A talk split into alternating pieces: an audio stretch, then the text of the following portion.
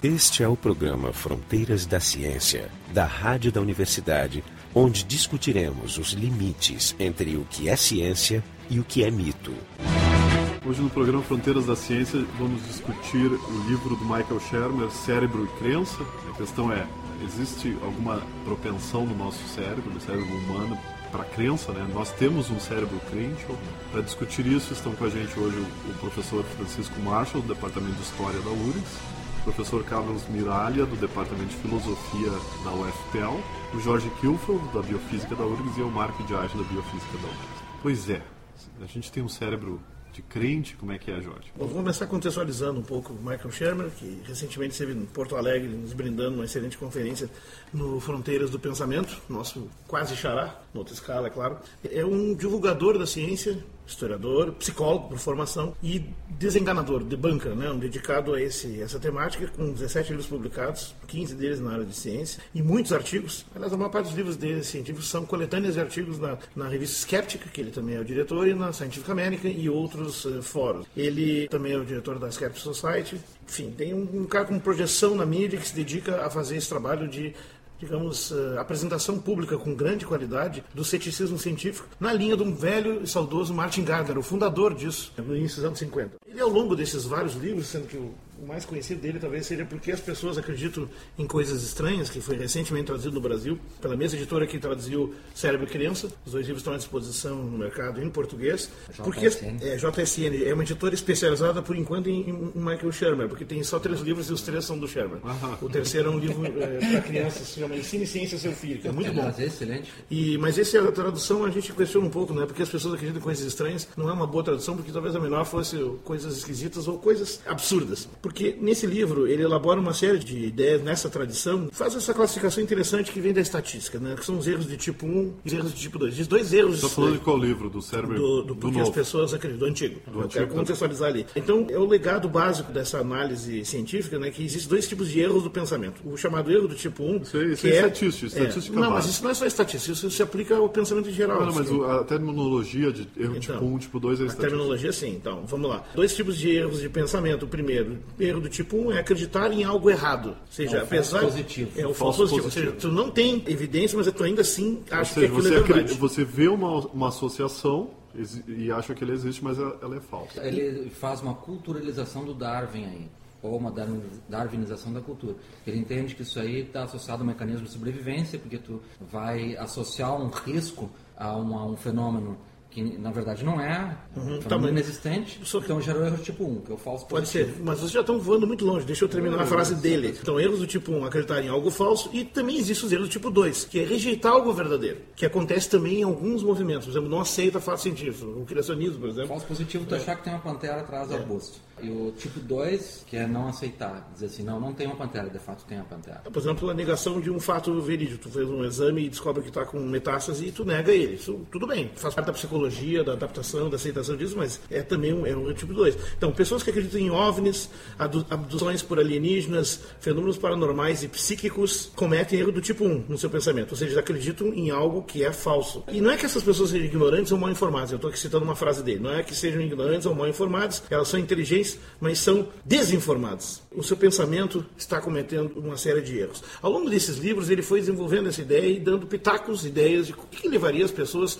a tão maciçamente acreditarem nesse, em ideias consideradas extravagantes, que digamos que a ciência não subscreve, que mostra que não é verdadeira, e que leva também a questionar até a própria crença nas religiões, que é um nível mais elevado do, da mesma temática. Que tem de novidade na último, no último livro dele, então, que é Cérebro e Crença, é que ele finalmente plasmou um texto único, né? um longo argumento construído para elaborar essas ideias que ele já tinha espalhado ao longo da obra e que também vem de outros autores, propondo então uma série de mecanismos, ou dois mecanismos básicos que estariam por trás das crenças explicando como um fenômeno natural biológico. Ou seja, Isso, ele o cérebro traz, é uma máquina de no, crer. No último livro, como o título diz, ele traz o cérebro e o que a gente conhece sobre o cérebro, de estudos de psicologia cognitiva, de neurociência, para reforçar a ideia né, que o cérebro tem essa tendência, tem essa inclinação. Agora é o caso de quais são as ideias que ele coloca. É, né? Primeiro, eu queria, posso fazer uma crítica, uma crítica típica né, do pensamento científico moderno é a crítica dizer que todo comportamento é, é determinado pelo cérebro. ou pelo, pela biologia. Isso é uma crítica que a gente pode pensar que tem aparecido muito, né? Ele discute muito isso, é, tanto que ele eu sou, eu, sou, é, corpo, eu sou assim porque o meu cérebro me fez assim. Atualmente, até num grau maior, pelo corpo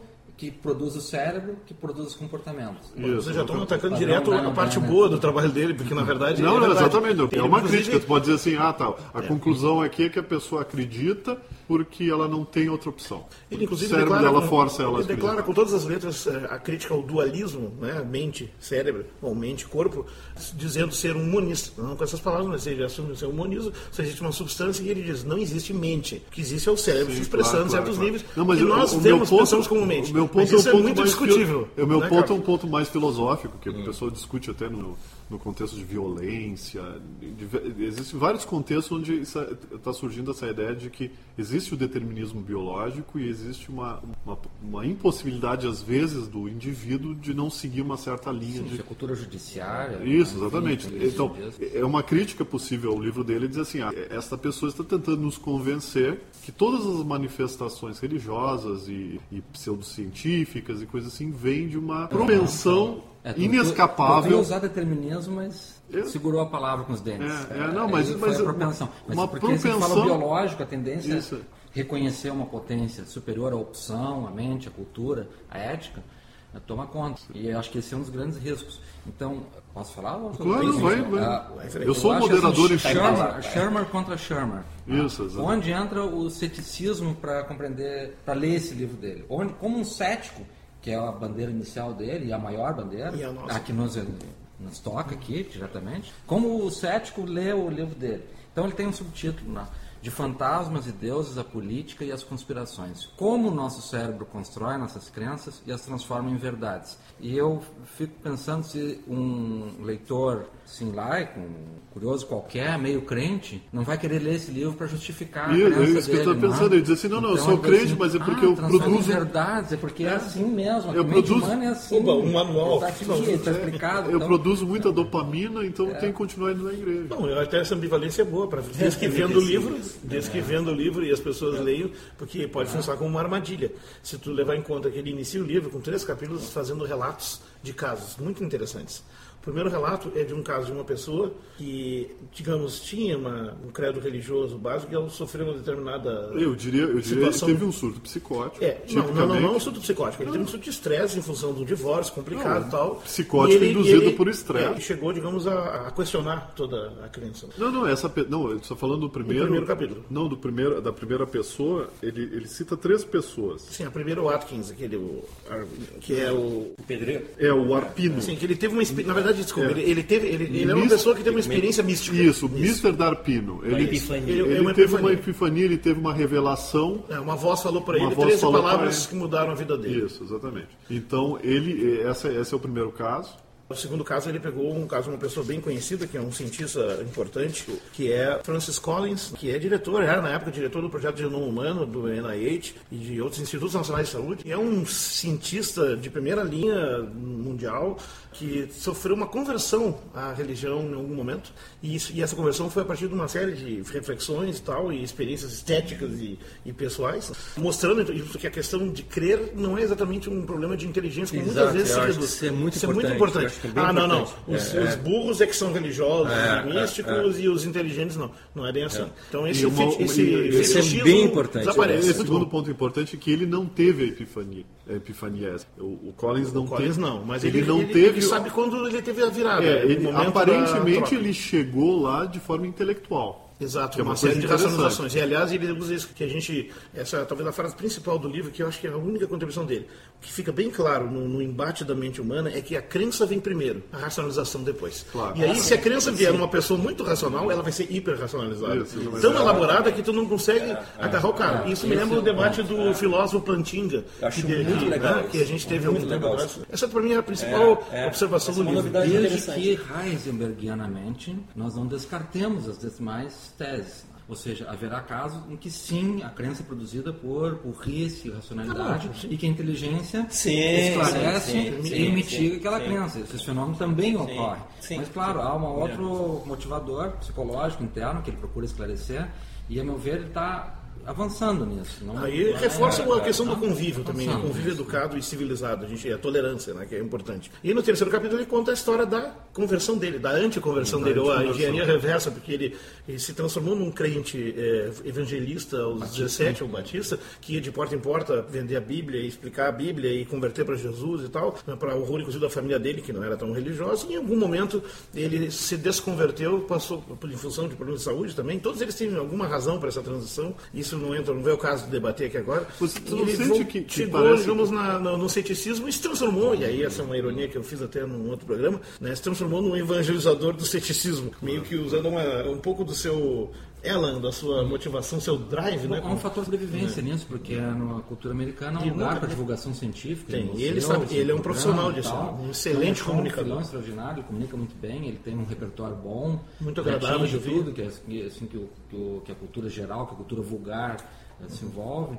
Então, acho que ele é um, É verdade. um triunfante nesse É, nessa linha que já foi já teve pioneiros aí como o Carl Sagan e outros que foram os primeiros a realmente ter um programa. Na verdade, isso começa antes, né? Vamos pegar o George Gammon já fazia isso nos anos 30, mas em livros, não na, na rádio nem na TV. A TV não existia na Um pouquinho mais do Xenófanes já fazia isso na Grécia, no século. Depois o Diógenes fez no século IV. né? É, num certo sentido, sim, mas o como comunicadores de o primeira linha, no né? depois o Pirro também fez, enfim. Não, só pegando assim, ó, mas na sociedade industrial aqui tu não tem Tá, grandes nomes tipo no século XIX. produz livros e a gente esses livros lê esses caras. Tanto que o próprio Michael Shermer diz que um dos gurus dele é o Aristipo de Sirene. Que é um autor- uma coisa muito curiosa. É, eu gostei Eu deixei de perguntar para ele sobre isso, porque é um autor que não tem texto, né? só conhece ele da doxografia, Só tem fofocas dele. outro só. Então, como é que ele faz o guru de um autor que é um não autor, bem dizendo? É um autor que, na verdade, ele é mencionado em outros Ele é autores. referido. Isso, tem isso. uma linha, uma palavra dele sequer, né? Uma É, mas muitos pré-socráticos têm essa situação fragmentária. né? Esse é o programa Fronteiras da é o Ciência. A gente está discutindo se o nosso cérebro ele é a fonte das crenças. Né? O cérebro humano é a fonte das crenças. E isso baseado no novo livro do Michael. Novo livro não, eu acho que ele não é tão novo. Ele tem um. O livro dois... tem, é, de, é de Cérebro 2011. Criança foi lançado agora no Brasil. No Brasil foi lançado agora, É, chama-se ele é do fim do ano passado. é, Cérebro, 2011, cérebro e crença, em crença do Michael Shermer. Eu vou falar dos três argumentos que eu acho interessantes. Isso, vamos aos argumentos. É, os- senão existe- vamos- Para mim existem três argumentos, eh, argumento não, linhas de argumentação. Uma delas é a evolucionária, uma linha de argumentação evolucionária, ou seja, que tenta acessar qual é a função de, de ter crenças. É adaptativa? A segunda linha que seria de psicologia cognitiva, que se refere a como é que o comportamento do ser humano, eh, como é que ele funciona quando a pessoa está inserida num contexto, ou seja, como o comportamento depende do contexto. E a terceira parte, que seria a, a- a linha de argumentação de- da neurociência, que, que se refere a como é que o cérebro funciona quando a gente manipula o cérebro, quando Eu não vejo conflito nenhuma delas, porque na verdade. não, não conflito, elas, elas são linhas. Eu vou É, dizer a minha da mente da psicologia. Sim, são é- todas é- a é mesma coisa. né? Mas são argumentos são usados separadamente no livro. O, o primeiro deles, é, eu acho que a gente já mencionou aqui, que do ponto de vista de evolução, o organismo ele se beneficia se ele tem uma, uma ligeira tendência ao falso positivo. Ou seja, o seguro morreu de velho. É melhor eu achar que existe uma associação principalmente quando a associação é explicativa de fenômenos ou, ou de situações que possam ser perigosas. Então é é melhor que eu tenha um viés para acreditar de mais do que de menos. Na dúvida, não ultrapasse. Não, dúvida não ultrapassa. A segunda linha de argumentação, que é de psicologia cognitiva, ele mostra, por exemplo, que certas tendências a, a fazer maiores associações, acreditar em coisas mais estranhas, elas aparecem com estresse, por exemplo. Isso é uma, uma coisa muito interessante, onde ele mostra que estudos muito bonitos, onde pessoas olham para imagens desorganizadas e nesses experimentos eles perguntam para a pessoa o que, que você vê ali. Até ele cita um caso de um experimento ali que eles fazem com paraquedistas antes de pular do avião. E essas pessoas têm uma tendência de ver mais coisas no, no ruído. Assim. Estão desafiadas. Isso se chama em, em- em psicobiologia de coping, em inglês, que é os mecanismos para lidar, para lidar Então, com a eles Mas não só situações desafiadas, as pessoas quanto mais inseguras. E- e é isso isso. é- Segurança, ela simplesmente complica mais o desafio. O desafio está lá. é Se tu vai pular de paraquedas, se tu for esquizofrênico, tu vai ficar absolutamente fora da Bom, bom, mas- mas... se tu for no- normal, tu só vai ficar hiper estressado. Isso, mas então, os o, o que ele usa, ele, ele refere muito a esses experimentos onde o, o- o sujeito né, que está sendo testado, ele, ele olha para essas imagens que, que podem ser imagens reais que foram, foram manipuladas para ficarem muito ruidosas. A gente chama ruidoso, não sei como é que é o nome. Perturbado. Ou então uh, Embaralhado. embaralhados, imagens reais embaralhadas, ou embaralhamento de, de imagens que não são que não são imagens reais e se pergunta para as pessoas se elas veem coisas ou não. Então ele usa esses experimentos para monitorar a tendência de crenças e de ver associações onde não E existem. tem uma contraparte, eu acho também interessante, assim, essas, as mesmas pessoas que eh, têm uma tendência a ver padrões a mais do que as pessoas que Nessas imagens, é. é assim, é, se, se você pegar essa- essas mesmas pessoas que estão angustiadas ou algum tipo de constrangimento ou estresse, elas é, não reconhecem assim imagens que ficam embaralhadas. Por exemplo, se tu pega rostos e modifica um pouco a posição dos olhos, eles vão achar que é tudo normal. Ah, eles vão achar É, isso, exatamente. isso é- é muito exatamente. estranho isso, né? É, Eles, é, eles veem os padrões e eles não veem, eles não conseguem detectar os erros. Exatamente. E- E, e os a- padrões não vê os erros. Isso, isso É. aí seria, vamos dizer, nessa linha de, psico... Tá, mas de trabalho de psicologia cognitiva e e de neurociência. É. Ele cita uma série de estudos onde eles mostram, os estudos mostram comportamentos vindo de manipulações de- do cérebro, por exemplo, de, de diferentes ah, intervenções ou, ou químicas. Exato, mas segura um pouquinho e volta atrás que na verdade ele constrói esse livro, Cérebro e Criança, em cima de dois conceitos-chave, que dá até o nome e até estão traduzidos. Um é paternicity, Isso, é padronicidade, ou seja, a busca eh, obsessiva inata por padrões e como sendo um mecanismo adaptativo, que seja, tu conhecendo padrões, tu pode memorizar de forma mais fácil também. O segundo conceito é, é a agen- agenticity, e que foi traduzido nesse livro acionalização, que eu acho que está adequado, que é o, Eu o- a de- busca de, de, um, de uma intencionalidade. Seria, eu, eu chamaria intencionalização. É, é, exato, que é um importante chamo. da fenomenologia, mas eu acho que É. agenciamento vai bem. Se usa isso na Na filosofia se usa essa ideia da intenção. Se usa muito também na- em, em- em computação, né? Em É, o, inteligência te- artificial. o termo de agente, é, agente é, uma. É um agente intencional. É, exatamente. Mas a, a- meta, um a objetivo. explicação do que, que a agenticidade ou qualquer coisa que a gente queira chamar é o fato, por exemplo, que a nossa estrutura, a nossa estrutura cognitiva está desenhada para entender a motivação dos- das outras pessoas que estão à volta. à E a volta- gente, inclusive, coisifica as coisas, os objetos. Não, e a gente Por leva ao extremo, a gente que, que leva são ao extremo. espíritos? Estou no coisas, meio da né? floresta, eu ouço um ruído estranho, imagina, é um demônio semelhante a mim e ele tem intenção, sei lá, de esperar uma oferenda minha. Então eu faço uma oferenda para me defender dele. Eu crio um rito que não tem absolutamente nenhum fundamento, Mas mas, aí que que- teoricamente funciona, porque se for um adversário humano, de repente aquela oferenda também quebra o gelo e, e produz uma relação legal, sei lá. É, a ideia é que, que o fenômeno da agentificação é um, é um efeito colateral de uma, uma tendência muito importante adaptativa nossa, que é, que é a de entender o semelhante, o outro, o semelhante, para que a gente consiga construir uma, uma, uma sociedade Que é o grande coesa. desafio, né? Que é o desafio continua sendo o outro. Né? Ou seja, eu tenho que ficar olhando para o semelhante, tentar adivinhar as intenções dele, tentar ver se eu estou agradando, se eu não estou agradando, para conseguir construir a teia social. E da mesma forma, como eu tenho todo esse aparelhamento ah, cognitivo biológico que faz esse trabalho, eu vou ter como efeito colateral fazer isso com, com, com tempestades, com maremotos, com, com colheitas e coisas assim. Interessante é que a filosofia já examinou essas questões bastante. Toda a filosofia idealista, a filosofia da mente examinou, e depois a fenomenologia no início do século XX fez um balanço geral e reconstruiu essa questão, que é da auto-observação dos processos cognitivos e o efeito que eles têm na produção do conhecimento em qualquer campo, desde as sentenças comunicativas básicas que agenciam a vida em sociedade até a construção do conhecimento. Mas ele não usa esse arsenal para fazer uma história cognitiva, uma história do método, uma história do pensamento, e sim para entender um fator que é intensamente cultural também, que é a atitude da criança. Então, com isso ele não vai provocar a consciência e a crítica desse do agenciamento, mas sim buscar nele essa fonte de uma atitude que se torna doutrina, crença, propaganda, credo, ufologia, religião, tal. E aí a tentativa de elaborar uma teoria em cima disso é muito bom, porque vários autores estão convergindo nisso nos últimos anos. É, por exemplo, a ideia de, do, do cérebro humano como uma maquininha de crer, uma máquina de crer, que foi avançada com essa expressão por Lewis Wolpert, que é outro autor cético, até bem mais radical, na linha do, do Richard Dawkins, vai nessa, nessa tendência. E aí é interessante pensar que uma das coisas que, não, que ele não explora muito no livro é a origem na infância, porque na infância essa busca de padrões é mais, mais ampla ainda. Por isso as crianças têm essa coisa lúdica de, de ver, mais, ver mais criaturas e amigos imaginários e tem mais medos irracionais e outros, que está amadurecendo esse sistema, evidentemente, mas ele não, não analisa muito o fato empírico de que na maioria das religiões, as religiões eh, vividas na vida adulta pelas pessoas são estabelecidas e construídas durante a infância. Que aí esse é um outro tema para ser explorado talvez num outro livro, que é muito mais amplo, né? Passa pela psicanálise, passa por uma série de, de lugares interessantes. Eu só queria trazer um comentário que acho interessante, até para vocês compararem aqui, para jogar um pouco mais de linha na fogueira, de um pensador antropológico e psicológico da questão da religião que eu gosto muito, que é Joseph Campbell, que faz uma análise muito completa e ampla da questão dos mitos, da origem dos mitos. E ele mostra que a, qual é a função do mito, que é, de certo modo, a função da religião, dá para colocar aqui dessa forma.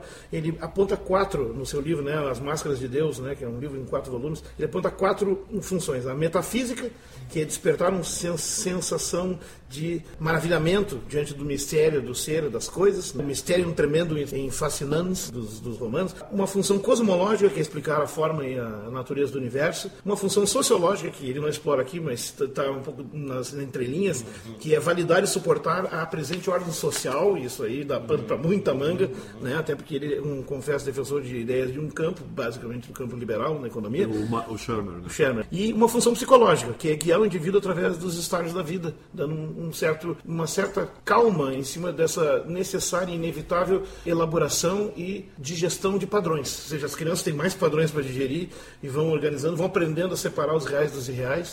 Os que não fazem isso acabam desenvolvendo patologias mais no futuro. Né? E esse leva a outro debate muito interessante, né? que agora está começando a bombar, que é por que, que o diagnóstico de crianças esquizofrênicas não existe? Na verdade, tem alguns autores que dizem que é possível. Crianças são crianças... esquizofrênicas. É, não, não são. É um debate bem sofisticado. Eu não quero avançar nele aqui. Mas, assim, é muito difícil dizer que uma criança é esquizofrênica se ela tem uma vivência lúdica.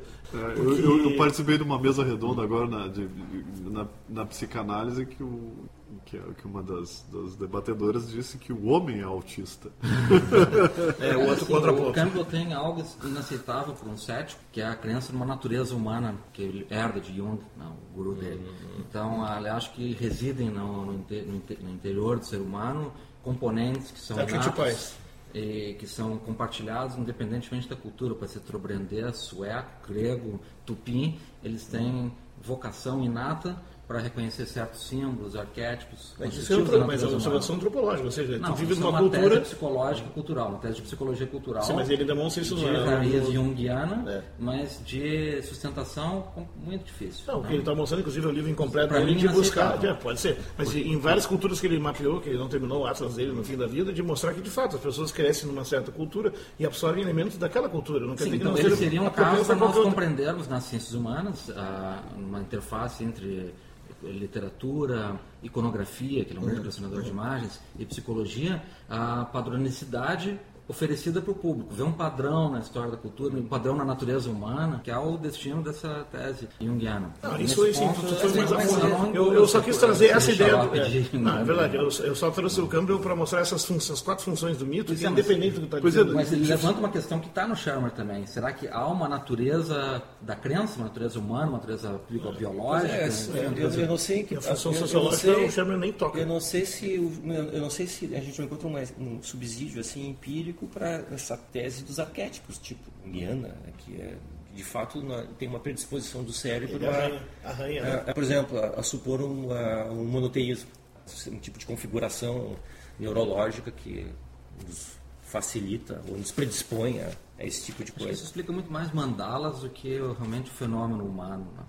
Assim, mais para explicar formas da cultura do que propriamente o desafio de tu ver a, de onde está a fronteira. Mas, mas assim, mas, mas, a gente reconhece que é uma espécie assim de convergência em culturas diferentes assim a, a coincidir com teses monoteístas, por exemplo. Eu não creio. Eu acho que isso é, é, de ver essa convergência é um, é um sintoma do, de, da padronicidade que o Shermer fala. Lá, essa padronicidade eu não acho um conceito feliz, acho um conceito deseducado. Isso é uma noção de logos grego. O logos grego tem esse caráter ordenador, collectio, a ordenação, o conjunto colocado Sim. em sintaxe. Né? Claro que não usar lógico seria uh, entrar num termo já consolidado para outros fins, especialmente o silogismo lógico, mas é esse o sentido de logicidade. Então aqui a gente pega uma palavra exótica para reflexão uh, humanística e acadêmica, que é pattern, ah, vem em inglês, então vão derivar um termo conceitual, aí tem um problema. Mas assim, o sentido é tentar encontrar o logos.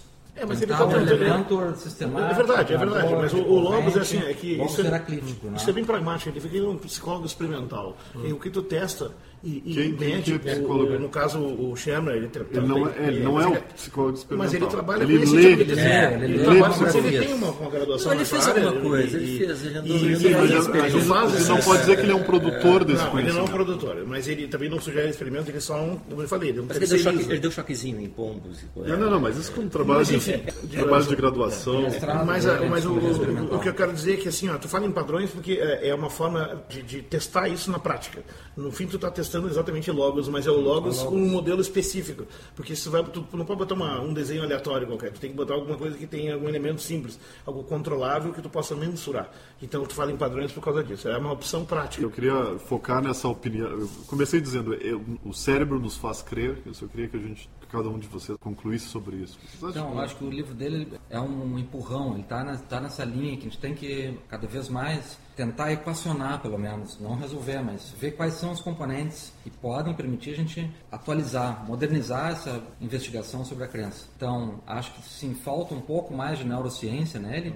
Nós já vimos muito mais pesquisa em neurociências vendo motivadores orgânicos, predispondo o processo decisório, atividade mental, que aparece timidamente na obra dele. Por outro lado, há um, um lastro de conhecimento humanístico sobre crença, religião e sociedade, que faz parte da cultura histórica disso, que também tem que ser integrado nessa equação grande para compreender crença, cultura, ciência e para chegar na nossa finalidade maior, que é, ceticamente, desbastar esse mundo de obscurantismo. Que, por outro lado, parece que nunca vai desaparecer. Né? Porque a nossa Não, eu- capacidade de não, criá-los e Não, não, recriá-los. é, se, se você acreditar em, em valor de fácil o que ele está dizendo, é dizer assim, não tem saída, vai- a gente vai estar lutando o resto da vida porque Tem estamos lutando contra um a biologia. que ele colocou que eu acho muito Bom, importante, né? Assim, ah, como ele falou, é algo que eu também acredito, que tanto é que as religiões também vão repetindo e, e se adaptando em função do, do, do que é oferecido pelo meio. Por exemplo, então, a ufologia, de certo modo, é a grande nova religião, no certo sentido, porque ela tem todos os elementos das religiões tradicionais, já apontados por Bertrand Russell, já apontados por outros autores lá de,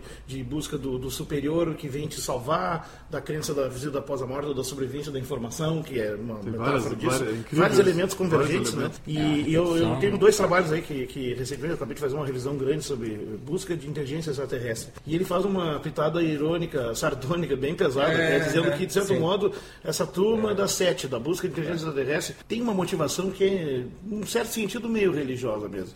E eu não Mas consigo escapar de... motivações podem É, e eu, é, exatamente. É, E eu, é, eu separo é, que, é, para botar o nome aos bois, já citando Hans Reichenbach, lá em 1900, dizendo que existem dois contextos na ação científica, que é o contexto da descoberta e o contexto da justificação. Para a descoberta vale tudo, cachaça, cerveja, marca, Religião, é, estética. maconha, religião, estética, dor de barriga, unha encravada. Mas depois que a ideia tá, surgiu, tu tem que provar ela. E aí vem os 99% de suor contra os 1% de inspiração. Eu, eu só queria assim, eu queria aproveitar, eh, chamar, tentar chamar a atenção para o encerramento do livro mesmo. Tem um, tem um ponto importante quando ele vai especificar qual é, que o seu, qual é seu, o seu tipo de posicionamento cético. E você sabe que eh, essa expressão assim, ela tem, ela tem, ela tem um, Muitas conotações. Muitas conotações, tem um colorido variado. Assim, num certo sentido, a gente pode dizer que a ciência ela é cética. Se a gente for pensar assim, a, tra- a tradição assim da ideia de conhecimento, né? Que o conhecimento, essa expressão, ela, ela ganha uma conotação específica nos gregos em que tem tem tem uma conotação no fundo de certeza. Por exemplo, claro, na sua versão positiva, se a gente pegar Sócrates, Platão e Aristóteles, nós vamos ter uma nós vamos ter uma sugestão de que o conhecimento é crença verdadeira, justificada e essa, essa crença verdadeira justificada, ela nos traz invariavelmente a certeza. Nos traz a certeza. Tanto é que, por exemplo, Aristóteles diz assim, ó, quando, a gente, quando a gente sabe, quando a gente sabe, é impossível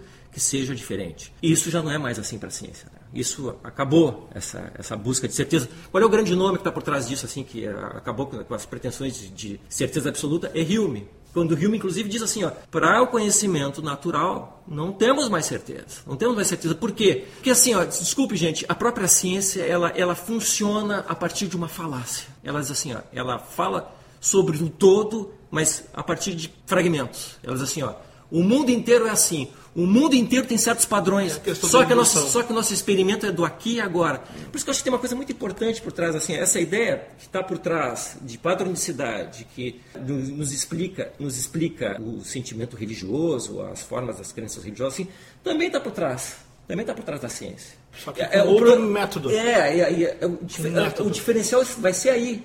Vai ser aí, digamos, as motivações são as mesmas. Pode ser a motivação de um cara para procurar padro, padro- padrões, Claro. padronicidades assim, São pode ser religiosa, pode ser ou caiu um, um tijolo na cabeça, o que valha. Isso é, um- isso é um problema, né? Porque a ciência parece que agora é, perdemos as, as certezas. Pois é, mas a gente vai ter que avançar mais na lição, porque existe a mente que não crê. Eu não estou ainda engolindo essa analogia barata entre crença em questões e fundamentos do método científico e crença religiosa. Ela não, não é barata, ela tem bases, mas assim, é, um debate. O papel da- do, do mundo afetivo em uma e a ausência desse mundo na outra é, é- é forte. Né? É, então, eu sou muito também de definir nomes, né? Não, eu acho assim, eu, eu acho que assim, que o cara que chama. Quem chama atenção para o problema que está por trás é, é Descartes. Já nas, nas meditações que diz assim, ó, o, o problema o problema está em fazer a vontade exceder o entendimento.